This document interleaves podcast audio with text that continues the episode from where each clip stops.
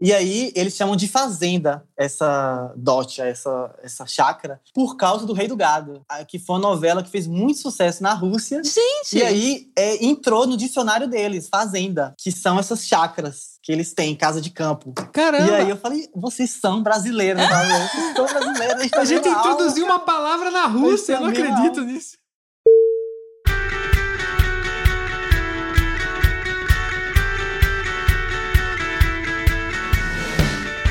Olá, viajantes, aqui é Manu. E aqui é o Mac, sejam muito bem-vindos ao ViajaCast. E hoje a gente tá recebendo uma pessoa muito especial e Direto da Albânia, É, porque a gente nem verdade. sabia que ele tava lá e a gente achando que ele tava no Brasil pra trocar uma ideia, mas não, ele tá na Albânia. Mas é porque é uma alma viajante, não é mesmo? Então vou convidá-lo aqui. Seja muito bem-vindo, Willy, do canal Ei Mãe Tô Vivo.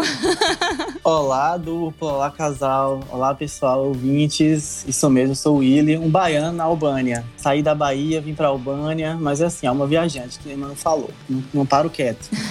Bom, e o que a gente vai falar hoje? Hoje a gente vai contar uma das histórias do Willy aí, porque o menino não para, né? Tá sempre viajando. Mas ele vai contar aí uma história pra gente, que é um mochilão dele que ele fez da Alemanha até a Índia e ele fez por terra. E Isso que é o mais impressionante. Então vamos lá, partiu? Partiu.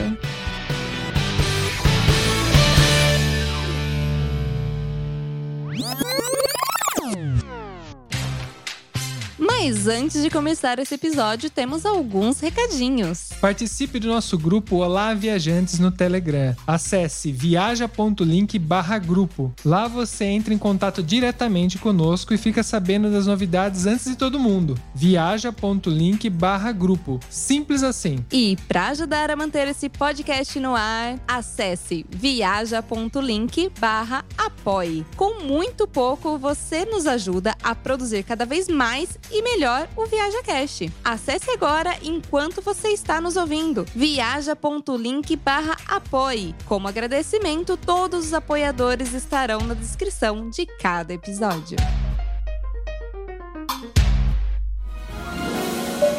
Setting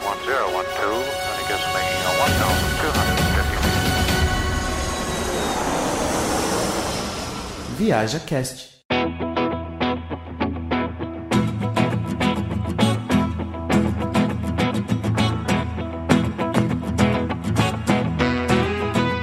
Então, o Willy, nesse mochilão da Alemanha até a Índia, ele fez num período de um ano e meio, que ele me disse, e visitou 24 países. Cara, é país pra caramba. E É. pela lista de países que ele me passou, tinha países que eu nem sabia o nome, nem conhecia, nem sabia que existia. Então, eu acho que ele vai surpreender também os nossos ouvintes aí contando um pouco. Willy, pra começar, diz aí pra gente de onde veio essa ideia aí, fazer esse mochilão, por onde você começou. A ideia veio da saturação mesmo, assim. Eu tava num nível de saturação que eu falei, eu preciso parar com isso dessa vida agora. Porque assim, eu acho que todo mundo tem a ideia, aquele sonho do aposentado, né? Tipo assim, quando eu completar 60 anos, quando eu tiver rico, quando eu Uhum. tiver, sei lá, filhos formados, eu vou me jogar no mundo, eu vou viajar e tal. Mas eu pensei, por que, que eu preciso esperar tanto É. para fa- realizar o sonho, né? Pra mim já é muito tarde. Se eu esperar chegar a 60 anos pra fazer alguma coisa, eu- às vezes eu levanto de manhã eu tô cansado, imagina com 60 anos.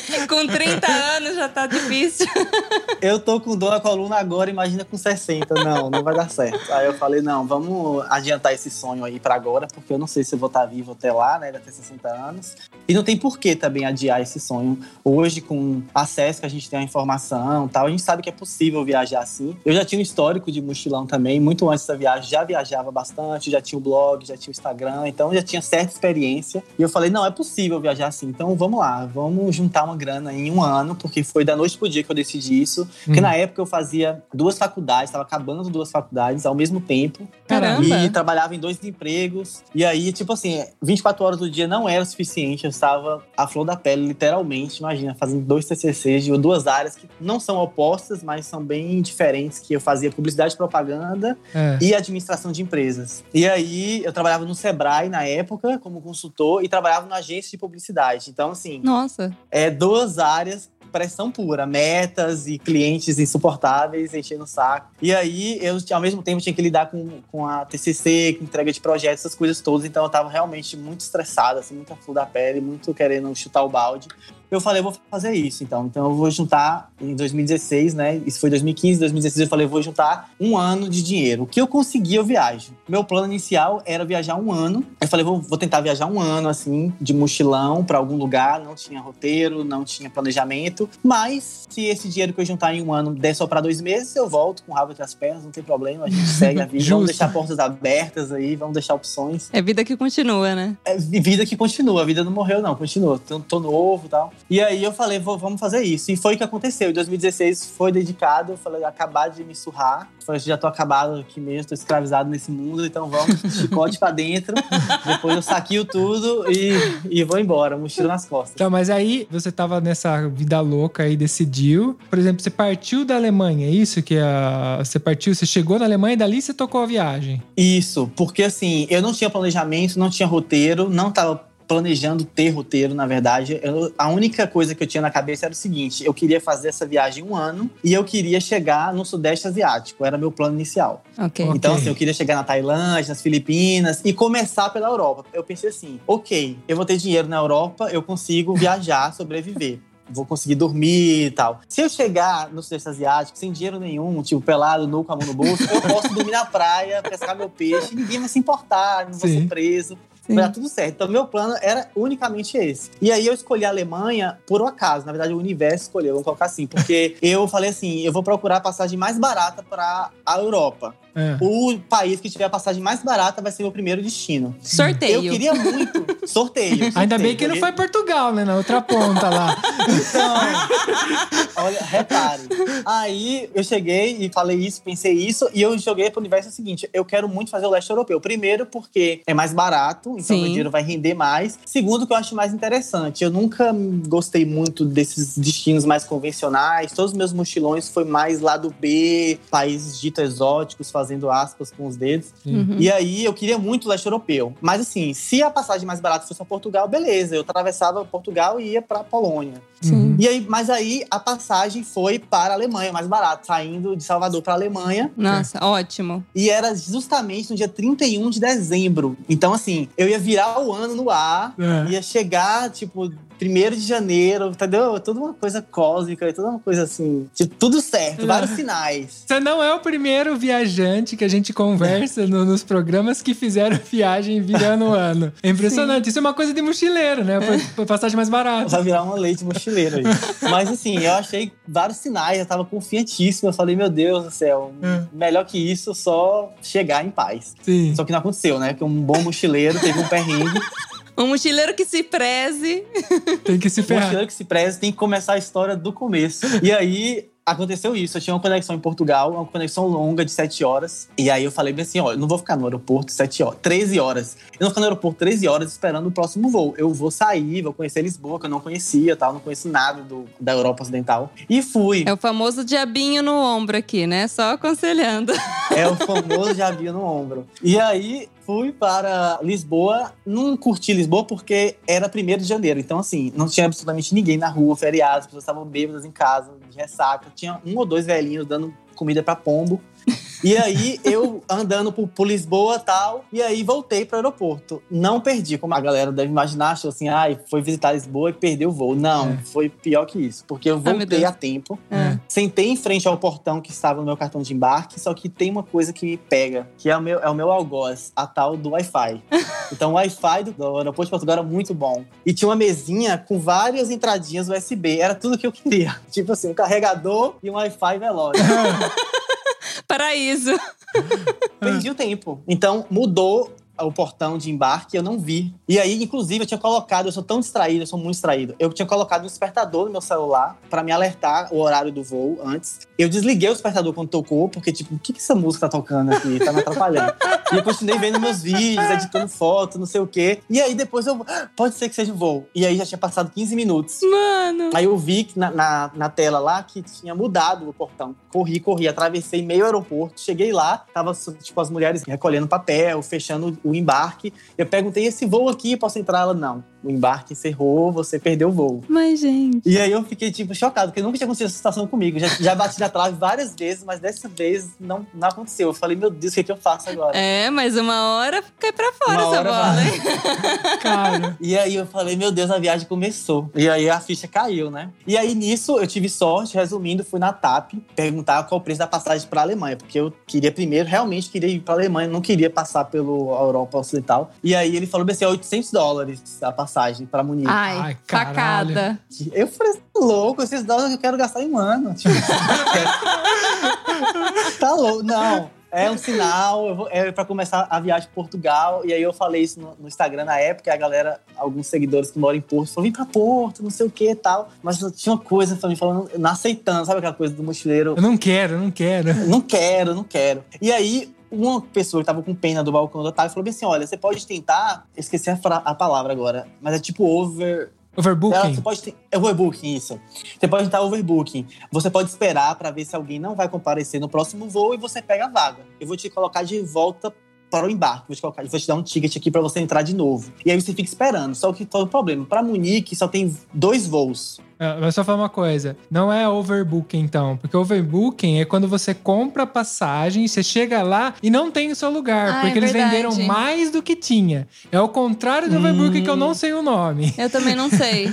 Porque acontece. Mas é isso. É. Mas é, É, é, nós é, entendemos. mas tá É- é- explicado. Quem é- tá ouvindo tá entendendo. É, só pra quem tá ouvindo ter a noção que over é que passou, vendeu mais do que, do que podia. Isso acontece pra empresas baratas. do que era. Talvez a minha saturação era de overbooking. Talvez era como se eu tivesse uma passagem a mais. Não sei. É, de- É, deve ter um ser. outro nome, deve ter um outro nome. Eu era o passageiro a mais lá. É. E aí, se eu te desse sorte de ninguém ir, eu podia pegar aquela vaga. Você podia entrar. é, pode ser, pode ser. Ah, não, tá. Então você comprou e você foi a pessoa que fez overbooking. Não, eu não comprei. O cara falou bem assim: você tá em uma situação de overbooking. Eu vou te colocar lá e você fala que você é overbooking.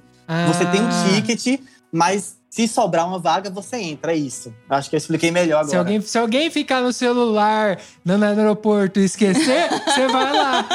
Se alguém ficar carregando o celular no portão X, você vai lá e pega a vaga dele. Era isso. Eu falei, nossa, será que alguém faz isso? Será? Então eu tinha esperança, porque as pessoas fazem isso. Eu falei, se eu fiz, É. outra pessoa pode fazer. Mas sim, claro. E aí, só tinha dois voos por dia pra Munique, que era onde eu tinha comprado a passagem. E era de manhã, 8 horas da manhã e 8 horas da noite. Então, assim, se eu não desse certo de manhã, eu teria que tentar à noite. Nessa brincadeira, eu passei dois dias no aeroporto de Lisboa. Eu, vi, eu, eu virei o Tom Hanks. Eu tô rindo. Nossa, Eu mano. dormi, conheci vários coreanos, assim, que dormia lá no lounge também. E aí, voltei pra Lisboa de novo. É que o bicho não basta errar uma vez, né? Quer tentar duas. E aí, Né? voltei- ainda curti, dei uma curtida em Lisboa com mais gente do que velhinhos dando comida pra pombo. e aí, no segundo dia, consegui. Consegui embarcar e fui pra Munique. Então, Mas aí, assim, como que a? Você- sorte do mochileiro tava mudando. Mas, Mas- você pagou. Então, faltou uma pessoa. Mas você paga ou não paga? Pagou quanto? Pagou Não barato? paguei nada. Eu fiquei lá realmente esperando alguém faltar para eu poder entrar. Mas peraí, isso, é- isso é uma informação importante. Isso só aconteceu porque você já tinha comprado a passagem e perdeu? Ou, por exemplo, eu aqui, cheguei no aeroporto vou ficar esperando. Não, isso é porque eu já tinha uma passagem. Ah, então, assim, tá. como eu fui lá no balcão da TAP falando que o horário mudou, não sei que- na época que eu inventei. Eu devo ter Ah, não, chorado. porque eu já, eu já ia buscar uma barraca já isso. morar no aeroporto, se fosse assim. Não, não faz isso, não. Senão também já devia rodar o mundo, assim. Eu acho que é porque eu tinha uma passagem, tinha perdido o voo. E Ah, aí tá. o cara falou assim: ok, você já tem a passagem, tenta então, já que você tá aqui, se tiver uma vaga pra você no próximo voo, você entra. É como se ele tivesse. fez caridade pra mim, assim. né? É sim. Fez Não, é- caridade, É como se ótimo. você tivesse mudado o dia da sua passagem. Não foi, não foi caridade. Eu acho que é uma coisa que deveria fazer com qualquer passageiro. Então ele teve uma boa vontade, digamos assim. Sim. A boa vontade de dar a opção pra mim. Sim, sim. Você já tinha pagado, né? É, então. Ele poderia ter ganhado 800 dólares, mas não- na verdade não ia ganhar, porque eu não ia comprar a passagem de jeito. Ele não ia ganhar. Você ia a pé até a Alemanha, mas não ia pagar eu ia a 800. pé até a Alemanha. E aí, nisso, eu fui pra Alemanha, cheguei, minha bagagem foi extraviada. Mas se for contar, ó, é- Mas, esse podcast gente. dá uma história só entre Você chegar lá. minha ida até chegar, é, até chegar à Alemanha. Mas resumindo, eu perdi a bagagem, mas depois a, a TAP mandou pra mim a bagagem no hostel. E aí minha viagem começou na Alemanha. Como você falou, um ano e meio depois fui parar na Índia. Não sei como fui parar lá, se perguntasse. Não teve um plano. Sabe? Então, assim, as coisas só iam acontecendo. Eu não sabia qual era o próximo país, a próxima cidade que eu ia, não sabia o próximo destino. Deixa a vida me levar. Eu não sabia que onde eu ia chegar. Então, assim, meu plano era um ano Sudeste Asiático, mas foi um ano e meio e eu cheguei até a Índia. Então, assim, as coisas foram acontecendo. Tá, Que mas aí demais. você chegou a trabalhar no meio do caminho ou você só ficou de boa assim? Como que foi? Então, na época, quando eu, eu falei que eu trabalhava na agência de publicidade, eu tive muita sorte, assim, porque alguns. Minha chefe era muito legal, apesar de ficar chocada, porque eu não contei pra ninguém esse plano meu. Eu, por exemplo, eu, eu contei pros meus chefes, pros meus amigos, pros meus chefes quatro dias antes de viajar. Nossa. Eu pedi demissão. Ah. Eu, na época, no começo do ano, eu mudei meu forma de contrato, né? Eu falei assim, eu quero, eu quero mudar pra contrato agora, porque eu queria ficar mais livre, pra não precisar dar aviso prévio, nada. Uhum. Provavelmente eles pensaram, nossa, que otário o RH, né? Perdendo aí altos benefícios, tá da minha cara. E depois eu ri deles, porque deu quatro dias antes, pude me despedir, minha chefe quase caiu da cadeira, literalmente, ela ficou chocada. Mas assim, ela foi muito parceira, muito legal, ela apoiou super. E alguns clientes que eu atendia, que eram contas minhas, eles é, queriam continuar comigo. E É. ela cedeu esses clientes. Então, eu continuei fazendo gerenciamento de mídia, planejamento de mídia para eles. Então, eu podia trabalhar na época de, à distância. Então, eu fiquei um longo período, O nome, o legal. nômade digital. tipo, nômade digital. Na época, eu não sabia esse termo, mas meio que eu era um nômade digital. Então, eu continuei trabalhando para alguns clientes de longe. Então, eu tinha uma renda fixa, mais ou menos, que durou um bom tempo. E aí, eu consegui. E aí, depois de um tempo, meu Instagram, que na época era uma brincadeira, começou a dar certo também. Começou a surgir algumas oportunidades pontuais, assim. E eu comecei a me levar mais a sério. Aí aparecia um, um outro publi, essas coisas assim, que também me ajudaram na viagem. Então, Que legal. fora trabalhos voluntários, eu, eu tentei viajar da forma mais econômica possível, porque apesar de ter essa renda, não era uma coisa assim que eu podia, sei lá, extravasar, sendo super turista. Eu vivi uma vida, eu aprendi, na verdade, nessa viagem, a viver a viagem, viver na viagem. Porque a gente tem um conceito de viagem como aquela cabeça do turista, né? Que eu vou pagar uma pousada, vou comer em restaurante, vou andar de táxi, vou entrar em museu, visitar. Minha, meu dia é uma agenda, assim, quase que diplomática, assim, de tanto evento que tem. Mas quando você viaja a um longo período, uma longa distância, você começa a aprender a viver a viagem. Porque não existe, você não consegue ficar um ano e meio sendo turista. É muito cansativo. É É verdade. muito desgastante, é muito É maçante. Você não consegue planejar. Então você tem que começar a aprender a criar uma rotina dentro, fora da rotina. Sim, você não consegue nem planejar um ano e meio. Você Nem acha que planejar. você vai fazer tal coisa daqui um ano e meio, dá dois, que nem dá um intervalo de conexão, você já mudou totalmente seus planos. Tudo. Mudou É, tudo. Você não sabe o dia de amanhã. E aí, você não sabe o que que. Tipo assim, você depende. A gente depende muito dos países. Pra economizar, eu dependia dos países que eu não precisava de visto, porque era um pré-requisito de economia, por exemplo. Então, não precisava pagar por visto. Então, eu tinha que permear a partir disso. Então, por exemplo, uma coisa que decidiu muito minha, minha viagem, que a gente chama de acaso, mas são coisas mesmo, assim, quando você começa a viver, deixar, seguir o fluxo, digamos assim, Uhum. eu estava em janeiro. Em novembro do ano anterior, a Bielorrússia abriu as fronteiras para o Brasil. Então, a Bielorrússia era um país super fechado até 2016 e ele decidiu abrir fronteira para o Brasil do nada. Então, o brasileiro não precisava de visto. Hum, 90% dos europeus nunca pisaram na Bielorrússia. É super difícil para eles, inclusive a Rússia, por exemplo. E aí a Bielorrússia estava aberta. Eu falei, gente, que foi na Bielorrússia? Gente que eu conheço, O que que tem lá? o que, que tem lá? Eu vou pra lá. E aí eu fui pra Bielorrússia, porque eu não precisava de visto. Cheguei na Bielorrússia, eu fui super surpreendido, tive uma experiência incrível, as pessoas foram super receptivas, quebrou completamente meu conceito. Eu me vi dentro de um cenário soviético. Tipo assim, eu tava vivendo desde um filme, porque a arquitetura ainda é muito é, soviética, muito não, totalmente soviética. Aham. As ruas têm uma vibe, assim, a cor, o tom do país é meio cinza, tal, meio sombrio. Só que aí eu fiquei em Couchsurf, era uma república, digamos assim, porque era um, era um cozinheiro e um design que morava numa casa, num apartamento. E aí o cozinheiro me recebeu, ele que tava no Couchsurf. E aí eles são mais alternativos, assim, e eles me levaram pra conhecer uma Minsk completamente underground, assim, tipo... Um cenário mais punk. Que massa. E aí, inclusive, tinha umas ruas, assim, uns bairros que tinha grafitagem, inclusive, dos gêmeos, né? Os brasileiros. Aham. E ele, ah, tem um grafite aqui de um brasileiro tal. Quando eu vi num bueiro, era um. Aí eu falei, nossa, são gêmeos tal. Eu fiquei chocado. E aí "Não, então não sou o único brasileiro que veio aqui. e aí eh, mostrou a cultura, assim, sabe? Aí eu comecei, assim, apesar de, eu sempre viajar para países assim mais fora do- da rota, a gente sabe um pouco disso, mas eu comecei a vi- presenciar, assim, aprender mais na prática Uhum. como a gente é muito preconceituoso. É. E como o governo, ou até mesmo a história, não representa o país. O que representa o país são as pessoas, entendeu? Então, Verdade. o que eu sei de história da União Soviética, da Bielorrússia, da Rússia, não representa a Bielorrússia. O que representa a Bielorrússia são aquelas pessoas, aquela galera que vai em uns bares super undergrounds, que gosta de grafitagem. Que... Então, eu, eu, eu comecei a abrir muito minha cabeça e falei assim, eu preciso saber mais disso. Eu, eu preciso ir pra Rússia agora. Tipo, se a Bielorrússia é assim, eu quero ver a Rússia, que é o pai desses caras aqui. E aí eu fui pra Rússia, de É. lá, E lá foi que era um ele pra sonho. Rússia. E lá fui eu pra Rússia. Então, assim, não planejei, não sabia que ia pra Rússia, mas assim, cheguei na Bielorrússia por acaso. Na Bielorrússia surgiu isso de mim de novo. Eu falo de novo porque desde criança eu tinha um sonho de conhecer a Rússia, assim, a pisar na Praça Vermelha. Não sei, Sim. eu tinha uma criança perturbada. Somos todos. Mas, aí eu falei, eu acho que eu tenho um sonho de conhecer a Rússia e fui pra Rússia. Gosto muito do inverno, que é uma perturbação mesmo. Um baiano gosta de inverno, mas É. gosto muito do frio. É, é diferente, né? É. E era inverno ainda, começo de ano. Então, tipo assim, meu Deus, será que vai dar certo? Um baiano na Rússia no inverno. Mas fui pra ver o que, que dá. Tô aqui, sobrevivi, então um brinde a isso. Ah, que bom.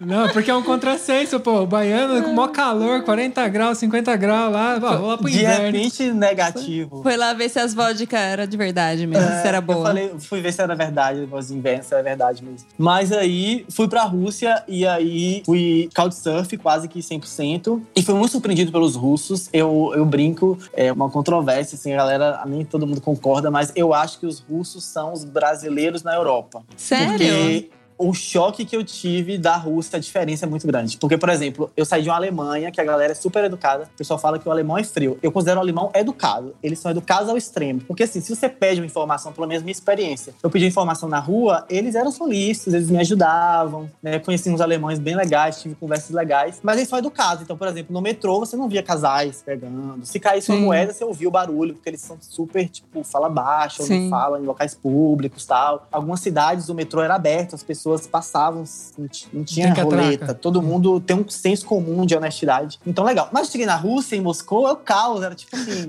os meninos se pegando no metrô, gente fumando, e estudante entrando zoando e rindo alto, entendeu? A galera Uhum. entrando com sacola, mãe batendo em criança. Eu falei, gente, tô na Bahia. E eu me senti muito em casa. Aí eu falei, caraca, Rússia. Só faltou a temperatura Não. e um coco. Na verdade, é o yin yang da Bahia e a Rússia, né? Porque lá é frio e é também essa, essa pegada. Exatamente. Eu acho que o humor, a interseção do baiano com o russo. Cara, mas é muito legal ficar sabendo disso, porque eu acho que nunca ninguém falou isso. Eu nunca ouvi alguém falar assim da Rússia. É, tem sempre uma outra então, impressão. É incrível. E aí eu fiquei pensando por que, que a gente acha que o russo tem essa vibe, né? Então, sei lá, talvez na Guerra Fria, os americanos querem criar essa ideia de um militar bravo. Então- A gente assiste muito televisão que os russos são aquele militar sisudo. Sim. Sei, não sei. É igual o baiano, né? O estereótipo. A gente forma a nossa opinião pelas mídias que a gente tem contato. E muita coisa, por exemplo, a Rússia, a gente tem aquele. fica replicando guerra, União Soviética, né? Então a gente tem aquela imagem antiga da Rússia. A Rússia passou vários anos. Não, e entendeu? outra, o que ele falou, né? O, isso daí não representa as pessoas, É. né? Tipo, ele foi lá e conheceu as pessoas. E falar a verdade, que a gente sempre fala aqui no podcast que é outra experiência você ir e vivenciar a cultura local, conversar com os locais, do que você vivenciar esse turismo que vende em pacotes turísticos, nada contra. Porém, você vai ter só o superficial do lugar, né? Você não vai, tipo, interagir e conhecer de verdade, né? É, é muito diferente esse, esse tipo. E você, pelo jeito, mergulha de cabeça, né? no- na cultura local. Isso é da hora. Então, então, sem querer, querendo, eu tava virando russo já. assim, assim, foi muito, eu passei muito tempo, assim, muito tempo não, mas foi quase um mês na Rússia, se não foi um mês. E aí eu tive experiências bem legais e bem diferentes, assim. Eu fiquei em três couchsurfers diferentes. Um era um casal de russos, como se fosse classe média alta, assim. E eles tinham um filho, então uma relação conturbada com esse filho, eu acho. E aí eles me viram como filho, eu acho, assim, eles me- meio que me adotaram. E aí foi muito legal, Que massa. assim, a, a relação nossa, foi muito legal, porque primeiro, então, de novo o impacto, o choque do- da questão do estereótipo russo, porque teve um dia que eu tava andando no parque com a a esposa né, do casal, ela foi me levar pra conhecer a área, assim. Aham. E aí ela começou a se abrir muito pra mim. Ela começou a contar, igual o brasileiro, sabe? Quando você encontra uma pessoa desconhecida e começa a contar da vida. Então, ela começou a contar os problemas com o filho, que ela tem, não sei o que e tal. Eu fiquei, gente, Chocado, né? tipo, não é possível, velho. Eu fiquei me questionando. Enquanto ela falava a vida dela, eu tava na minha cabeça pensando: por que, que as pessoas acham que o russo é frio e fechado? A mulher tá contando que tem problema com o filho. Tipo assim, eu nunca faria isso. Mas, Willy, vou falar um negócio pra você. Você não acha que também que é o jeito que você se comporta com as pessoas? Porque, pra ser sincera, eu quando fui pra Argentina, por exemplo, teve uma galera que falou assim pra mim, não, porque eles são mal educados, isso e aquilo. E eu cheguei lá, fui muito bem recebida, não tive problema com ninguém, tive uma ótima hospedagem. E aí eu acho que é muito o, o que a gente passa, porque o que a gente é com as pessoas, as pessoas também é com a gente, né? Ah, eu acredito muito nisso. Eu acho que a gente tem que viajar aberto, assim. É. Aberto mesmo. A gente tem que ser aberto às pessoas. Eu acho, assim, que até mesmo nos convívios, sem falar de viagem agora, todo mundo tem história. Entendeu? Todo mundo tem uma história, todo mundo tem algo pra dizer, todo mundo Sim. tem algo que precisa ser escutado. Então, assim, se a gente dá oportunidade para as pessoas, a gente vai se surpreender com elas, entendeu?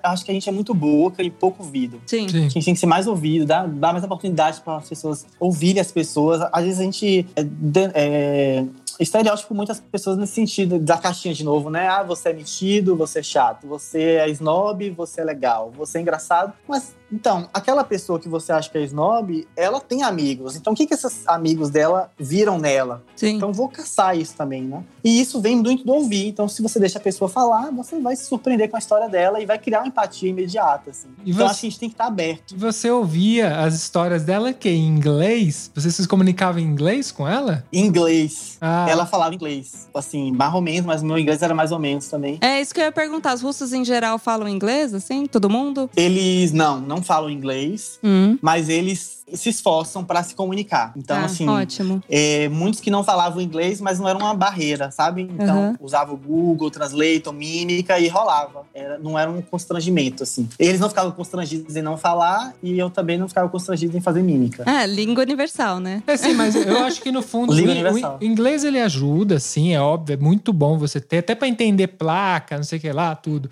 Mas no fundo é muito mais a sua disponibilidade em se comunicar, você querer ir lá e se comunicar. Sim. Porque tem muitos países que na Alemanha a gente foi em lugares que não falavam inglês. E você vai falar, nossa, a Alemanha não fala inglês? A gente foi comprar um simples sanduíche com a mulher lá. Eu tentei É falar inglês, ela me que não respondia, sei que lá, aponta aqui, aponta lá, comi o lanche. Era o que importa. Eu apontei o lanche que eu queria, ela deu. A única coisa que ela falou, acho que foi o número em inglês, que na hora que eu fui falar o preço. Mas ela Aí falou eu- o número, não falou, sabe? Tipo, ela falou com maior tipo, dificuldade, assim. Mas deu certo, a gente comprou o lanche duas vezes nesse lugar e Sim, pagamos. né? Não só lá.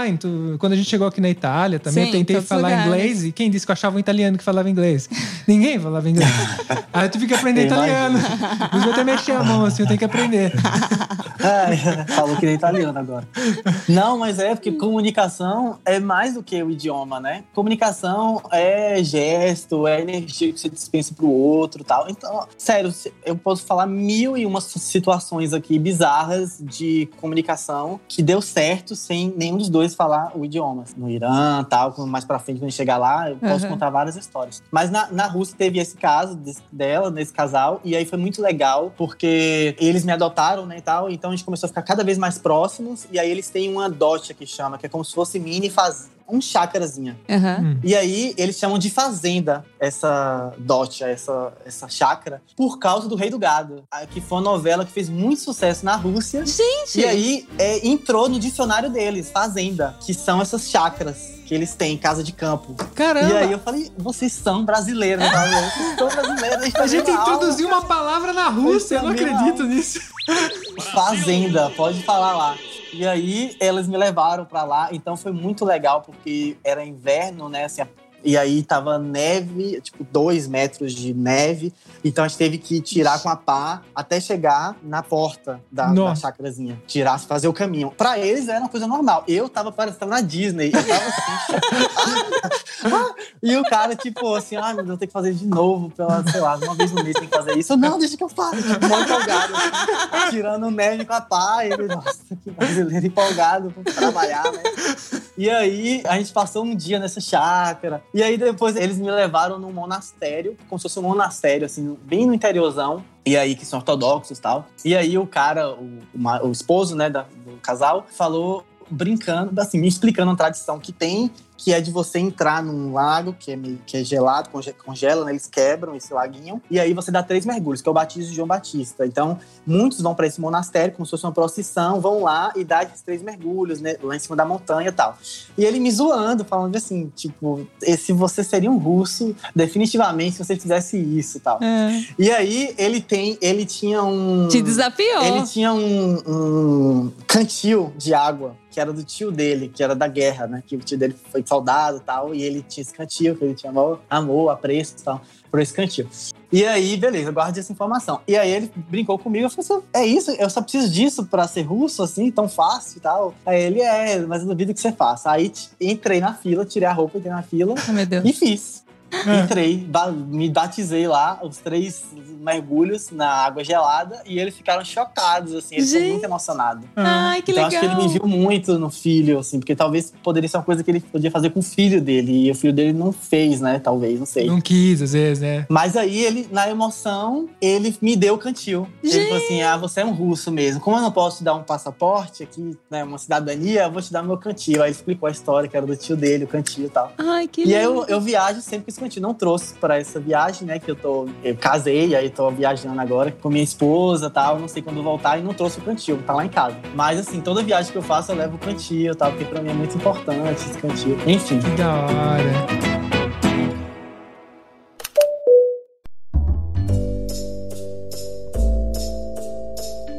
E aí, outro host lá da Rússia foi um senhorzinho também, que de 80 anos, quase na época, né? Hoje deve ter mais que isso. E ele mudou completamente minha forma de viajar, porque é uma longa história também, mas ele me recebeu no Couchsurf e eu fiquei curioso pra saber, tipo, cara, você tem 80 anos, o que você tá fazendo no Couchsurf? Como assim, né? É sim. E aí ele me contou a história dele, que ele é também soldado, e ele tava sofrendo muito com depressão depois da morte da esposa, primeiro por causa da guerra, né? Que Uhum. quebrou o cara.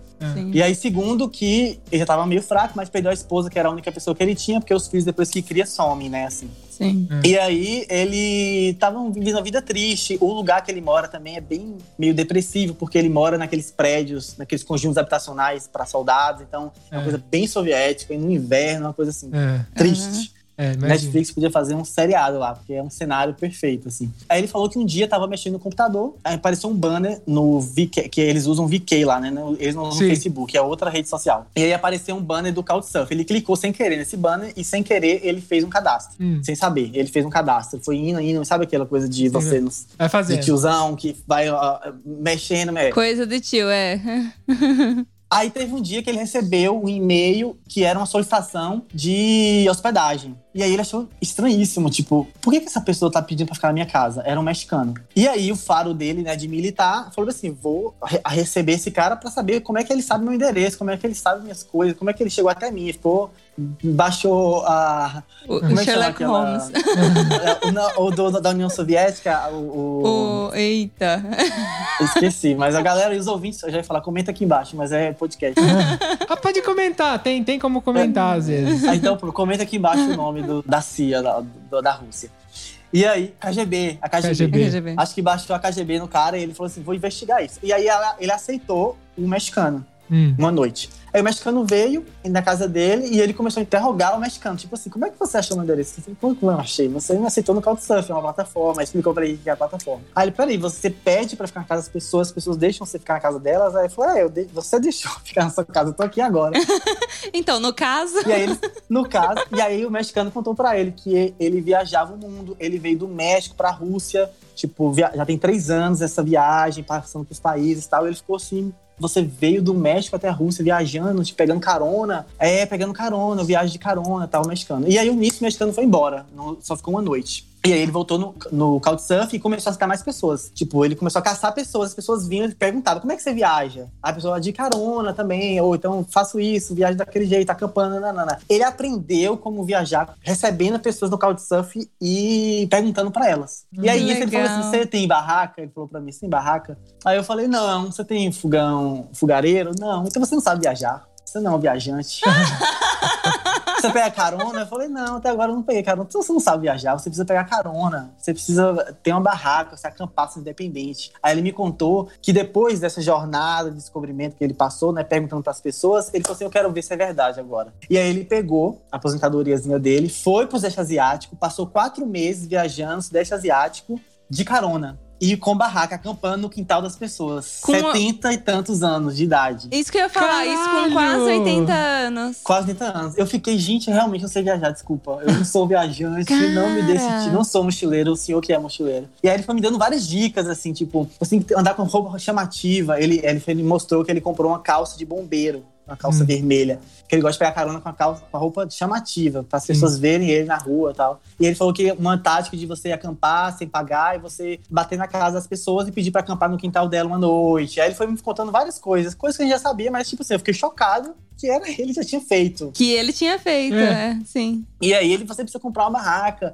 tem que viajar assim, você não sabe viajar, tal. E aí nisso, eu ia ficar só uma noite na casa dele e acabei ficando mais, muitas noites. Ele me levou pra conhecer o bairro, tal, em Xandu, virei também tem uma pega, assim, até um pouco emocionado também. Sim. Um- Ah, meio uma relação de neto, assim, foi mas não é neto, eu acho que mais de mestre, assim, não sei explicar. Sim, eu- sim. É muito doido, assim. Eu acho massa, assim, uma coisa, um- uma experiência que eu guardo numa caixinha, assim. É, é uma referência pra E você, aí, né? é, vou até mudar logo de assunto. não, eu vou. Não, fica tranquilo. A gente tá adorando, porque é, assim. Porque eu- senão ele vai senão eu chorar, vou ele tá chorar. falando. Tadinho. Assim, mas eu entendo super você, porque eu também tive experiências muito legais com Couchsurf. Inclusive, é uma das coisas que me entristece nesse momento é que essa plataforma tá ameaçada com a situação da pandemia. Porque é muito complicado agora as pessoas receberem na casa, né? Não que não tenha, mas tá muito difícil. Tanto que eles até mandaram um e-mail pedindo dinheiro pra pagar a mensalidade agora, né? Que é justamente pra não acabar a plataforma. E é uma plataforma, mano, é muito 10 vezes melhor que Facebook, qualquer outra plataforma, Nossa. né? Tipo, riquíssima, velho, riquíssima. Hum. E aí, é tipo assim, é o que possibilita esses, esses encontros. Porque, por exemplo, se parar pra pensar, né, uma pessoa que não tem experiência de viagem, não viaja e tal, não tem conexões, digamos assim, Uhum. assim, não conhece. Aí você fica se perguntando, né? Vocês devem ter tido essa pergunta também. Como é que você faz para conhecer pessoas? Como é que você faz para conhecer um local? Ah, eu quero viajar de um jeito diferente também.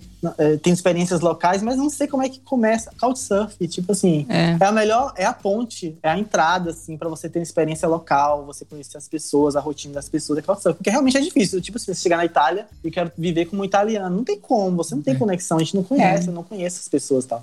Então, o Couchsurf é essa possibilidade, assim, é uma, uma plataforma que eu valorizo muito, apesar de que tem muita gente interesseira no Couchsurf, né, dos Uhum. dois lados. Ah, Tanto sim, assim, sim. Eu quero ficar na casa da pessoa. Eu, eu também já fui interesseiro, vou mentir, tipo, várias vezes eu já quis ficar porque eu não tinha dinheiro, não queria gastar dinheiro, eu não tinha dinheiro e eu precisava de uma noite. Uhum. E também tem gente mal intencionada no Couchsurf também, mas eu acho que é uma minoria. Sim. Sim. Assim, ainda eu acho que a essência do Couchsurf, a ideologia ainda é intacta, assim, as pessoas querem se conectar. E é muito legal. E aí o outro Couchsurf que eu fiquei, ele era um bibliotecário, era uma família, ele tinha duas filhinhas e tal, e ele é bibliotecário, todo nerdzão, assim, e tal. Ele mostrou vários filmes russos, clássicos. Uma- a metade eu dormi, mas outros foram legais. Não tô entendendo porra nenhuma. E ele me deu o melhor souvenir depois da- do cantil da Rússia que eu tenho. Que ele me, ele me ajudou a fazer, ele fez pra mim uma carteirinha da biblioteca de Moscou. Então eu tenho a carteirinha de estudante Ah, da biblioteca de Moscou. legal! Eu tenho na carteira até hoje. Se fosse vídeo aqui, né? Tipo, a galera não, não fosse É. podcast, eu mostraria aqui. Eu tenho até hoje na carteira. Hora. E aí é massa. Então, assim, minha experiência na Rússia é incrível. Eu amei a Rússia, assim. Muitas conexões, fora que o país é lindíssimo. Tô falando aqui das pessoas, mas assim, São Petersburgo é incrível. Moscou, eu chorei quando eu pisei na Na Praça Praça Vermelha. Vermelha. Praça Vermelha, porque realmente eu descobri, nossa, eu achava que era uma. Eu tava variando assim, das ideias, mas eu acho que era um sonho mesmo. Que de legal. criança vir aqui, porque quando eu pisei na Praça Vermelha e vi aquela a catedral, né, tal, aquela, Uhum. aquelas cores todas, era Natal. Então, assim, Natal Que ainda é massa. mais bonito, que eles têm uns standzinhos, assim. Então eu fiquei assim, meu Deus, eu tô aqui, não acredito, velho. Olha onde eu saí, Vitória da Conquista, interior da Bahia, Nordeste, Brasil, América do Sul, e tô aqui na Rússia. É. Não é possível, cara, entendeu? É possível todo mundo fazer isso, é possível. Fiquei pensando. É, Ainda mais com o background, né? Eu tô aqui na Rússia, mas nunca tem um avião assim de rico e sentei aqui na Rússia. Né? Não, eu vim, eu vim caminhando, quase de Portugal. quase de Portugal, entendeu? Então, assim, a viagem, a vida me trouxe aqui. Eu não vim, assim, de qualquer forma, né? Então, tornou mais especial a viagem. E daí foi. Então, assim, depois da Rússia, eu falei, ok, a Rússia me surpreendeu, mas o que que a Lituânia tem? O que, que a Letônia tem? Que que eu comecei a procurar países que eu não sabia o nome, que eu não sabia que existia antes. O que, que a Ucrânia tem? Então eu queria essa experiência. Uhum. Então minha viagem começou a se formar, sabe? Então eu comecei a criar algumas regras para mim, não uhum. planejamento, mas algumas regras. Por exemplo, uma regra era nunca voltar para trás. Então eu não podia nunca voltar para trás, tinha sempre que andar para frente. Certo. Okay. Então, se eu saísse de uma cidade, eu não podia voltar para essa cidade, tinha que sempre ir para outro lugar sair de um país não podia voltar para esse país, tinha que ir para outro lugar. Outra regra era tipo, eu tenho que ter uma experiência que me marque no lugar, senão não valeu. Então, mesmo que eu fique, por exemplo, a Finlândia, eu fiquei dois dias. Mas eu considero que eu viajei pra Finlândia porque eu tive uma experiência que me marcou na Finlândia. Tipo, eu, eu consegui no meio da fazer sauna no meio da floresta com finlandeses, que é a sauna é a coisa mais típica da Finlândia, assim, a coisa mais tradicional que tem. Eu consegui fazer sauna com finlandeses, smoke sauna, numa casinha de cabana, com pedra vulcânica, entrando num lago congelado. Então, tipo, eu fui na, na Finlândia. Então, eu buscava essas experiências. E era um trabalho, era, foi uma, uma viagem muito assim, que usar a palavra cansativa, mas mentalmente falando, foi porque porque, tipo assim, além da preocupação com o amanhã, uhum como viajantes a gente sabe como é isso, né? Aquela ansiedade de não saber o que vai ser o dia de amanhã. Tinha ainda essa coisa do de balancear, de, dessa regra não, não me podar. Porque às vezes eu ficava caçando uma experiência, mas eu falei, não, não pode ser assim. Eu tenho que ser que nem uma criança, eu tenho que ter uma folha em branco e a experiência tem que vir até mim.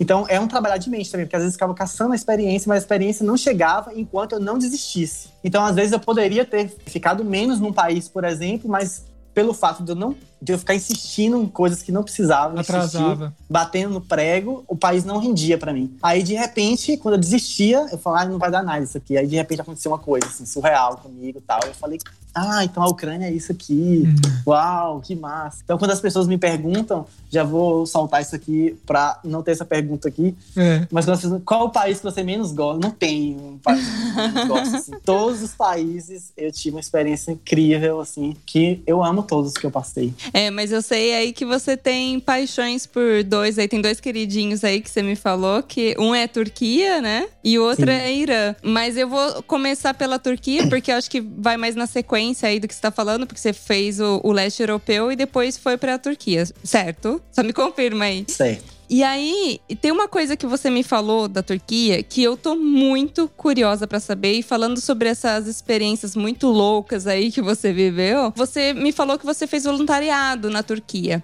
Só que um desses voluntariados me deixou muito curiosa. Ah, já imagino. Se você já imagina, então pode soltar aí pra galera. Onde você fez esse bendito voluntariado? Num barco pirata? Foi esse que você. Foi. um barco Mano, pirata. Mano, como assim? Ó, oh, o título é bom, mas eu acho que a explicação vai te decepcionar um pouco. é bem coisa de turistão, assim. Era um barco pirata, era o Pérola Negra, inclusive. Não sei se vocês já assistiram o Piratas do Caribe, Sim. mas era um barco que é uma cópia exata do Pérola Negra. Jura? Exato, tipo, tem aquele polvo e tal. Uhum. Os caras fizeram uma réplica. E é um barco para levar turista para fazer passeios no, na costa sul da Turquia, né? Então uhum. você paga um daily tour e aí você fica o dia inteiro passeando por algumas ilhas e tal. E aí meu trabalho inicialmente eu me voluntariei para tipo limpar, ser, tipo limpar o barco e tal. Uhum. Só que como eu sou brasileiro, aí os caras imediatamente já acham que todo brasileiro é tipo eufórico, joga futebol, fala muito, é Sim. legal, não sei o quê. Aí os caras me colocaram para receber os turistas. Eu tinha que receber os turistas e não sei o quê. Eu falei, meu Deus, eu só quero paz, gente. Eu queria ficar quieta. Quero lavar prato, quero meditar, quero refletir. Eu não quero ficar sorrindo para todo mundo, entendeu? Aí, pelo menos não pedi fazer embaixadinha, né? Porque aí Sim. realmente não ia dar conta, não ia dar conta. Bom, pra mim pedem pra sambar, né? Então você ainda tá no lucro. É, pior, né? Mas acho que sambar não dá pra fingir, que embaixadinha não dá pra fingir que você sabe. É, né? não. E aí foi isso, era um, era um barco turístico, eles eram um barco pirata e a gente tinha que ficar, eu tinha que ficar recebendo turistas lá, mas foi bem legal. Foi, foi curta a experiência, porque uhum. eu peguei esse voluntariado porque eu queria conhecer essa, essa cidade chamada Fatier, na Costa Sul, porque eu queria fazer muito uma trilha uma trilha chamada Licia Way. Não sei se é assim que. Eu sempre pronuncio errado, mas é li- como se fosse Licia Way. Que é como se fosse um Santiago de La Postela, ou sei Ah. lá, um Ah. Vale do Pati da Turquia. São Que legal. 800 quilômetros que vai de Fatih até Antalya, percorrendo toda a costa sul da Turquia, passando por cidades antigas, ruínas, a própria Olympus, que a gente acha que a Olympus é na Grécia, na verdade é na Turquia. Então, é bem legal, assim, a gente emerge no mundo, uma Turquia bem diferente do que a gente imagina. Mas você chegou E a a fazer inteira? Então, é- é, na época era muito difícil achar. Então eu, eu fui pra Fatier pra procurar informação, porque na internet não tinha. Não achava em fórum, não achava no mochileiros.com, que era um fórum que tinha na época, nem sei se existe ainda. E lá mesmo, procu- procurando no balcão de informação turística, ninguém sabia falar o certo. Eu não consegui muita informação. Então eu conheci um senhorzinho que ele hoje cuida de tipo tartarugas, assim, sabe? Que, ele, é, que cuida de ovos de tartaruga. Sim. Ele foi um dos caras que fez a marcação da Lixa Way. Conheci ele por acaso. Então eu comprei um mapa e ele marcou pra mim no mapa mais ou menos o caminho. E ele falou que alguns lugares tinha sinaliza era, tinha, era autoguiado. Eu, eu conseguia fazer assim, tinha sina sinalização. Só que eu não tinha tempo mais. Porque É. quando eu fui pra costa sul da Turquia, nessa época que eu decidi fazer essa Lixa Way, faltava poucos, sei lá, 15 dias, 20 dias pra eu eh, sair da Turquia. Meu visto acabar, segundo meus cálculos, já estava errado. Pra mim fazer esse caminho de 800 quilômetros, eu precisava de pelo menos um mês pra fazer tudo, né? Sim. E aí não tinha mais tempo. Então, pra saciar minha vontade, eu fiz um percurso pequeno, assim. Eu fui de uma vila a outra, Hum. só pra falar que eu fiz a Lixa Way, assim, mas é uma, uma vontade que eu tenho ainda. Voltei pra Turquia agora, acabei de voltar da Turquia, fiquei três meses agora, é, antes da Albânia, né? Mesmo assim, não consegui fazer a Lixa Way ainda, mas é uma coisa que eu quero muito fazer. Não, 800 quilômetros não é pouco. Precisa ir com tempo Não é mesmo. pouco, não. é, tem que ser tempo. Tempo e, E bastante perna. e disposição física, é, e perna boa. Então, e aí a Turquia foi minha primeira paixão, assim, grande, porque eu vim de três meses da Europa, e aí foi muito intenso, porque eu conheci muitos países, eu tava meio ainda, sabe, aquela pegada de preciso fazer coisas e, e ver tudo e não sei o que e tal. Então foi muito intenso, tava fisicamente cansado, mentalmente acabado. E aí quando eu cheguei na Turquia, em Istambul, eu achei um, na época tinha pouco tempo que tinha acontecido atentado terrorista em Istambul, então o turismo estava super em baixa. Já era baixa a estação, o turismo estava em baixa, então estava muito barato. E aí eu consegui um hostel, tipo, eu pagava seis reais, assim, um Nossa, hostel que era na reais. melhor locação possível. Era, tipo, no melhor, na praça, lá em frente, a Raja Sofia e a Blue Mosque, que é os principais pontos turísticos de Istambul. E o hostel era assim, eu lembro que a parte dos quartos coletivos era no terraço, que era todo de vidro o terraço. Então, tipo assim, eu, eu acordava de frente pra Rádio Sofia, Blue Mosque, e se eu olhasse pra trás, era a Ásia, assim, a parte asiática de Istambul. Que mano. Eu falo, meu Deus do céu, por que as pessoas não viajam? Viajar é maravilhoso. Tô pagando seis reais e tô aqui. E nesse hostel também tem várias histórias, porque é um hostel mais assim que tava tendo mais. Não tava tendo tanto turista, então era mais trabalhadores. A galera que trabalha lá, sabe, que é imigrante, imigrante. Sim. Então, eu conheci gente do Afeganistão, eu conheci gente do Irã, que foi. O dono do hostel era um iraniano, foi aí que começou minha ligação com o Irã. Aham. Conheci uma sueca que tava querendo, senhora também, de 60 e poucos anos, que tava querendo muito ir pra Síria. Tava Hum. num dilema. E a Síria, na época, tava já no caos, Alepo e tal. Ela queria atravessar a fronteira terrestre da Síria. E tava aquela.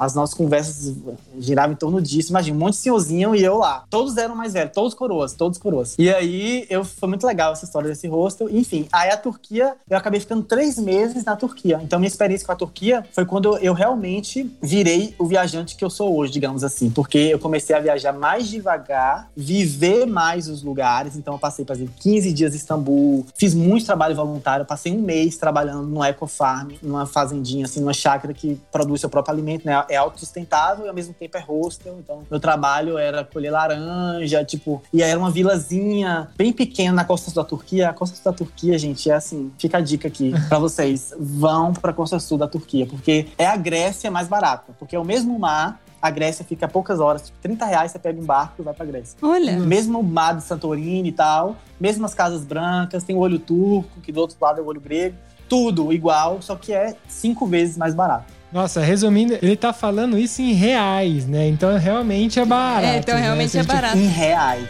É muito barato.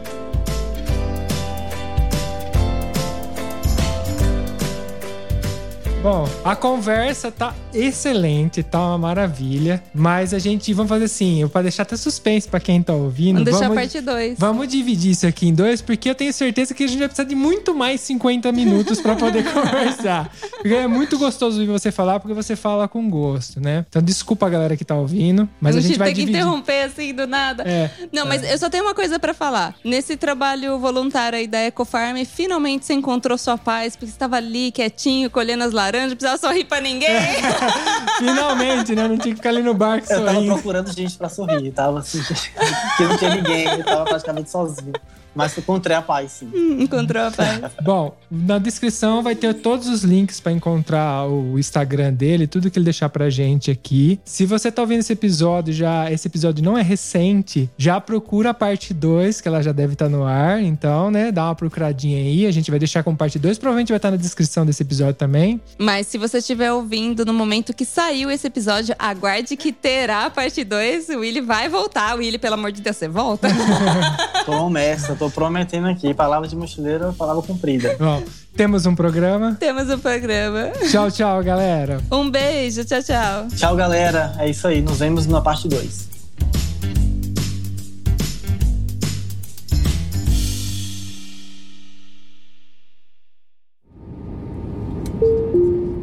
Eu tenho certeza que você lembrou de alguém ouvindo esse episódio, então compartilhe agora mesmo com essa pessoa. Assim mantemos essa conexão entre nós, viajantes.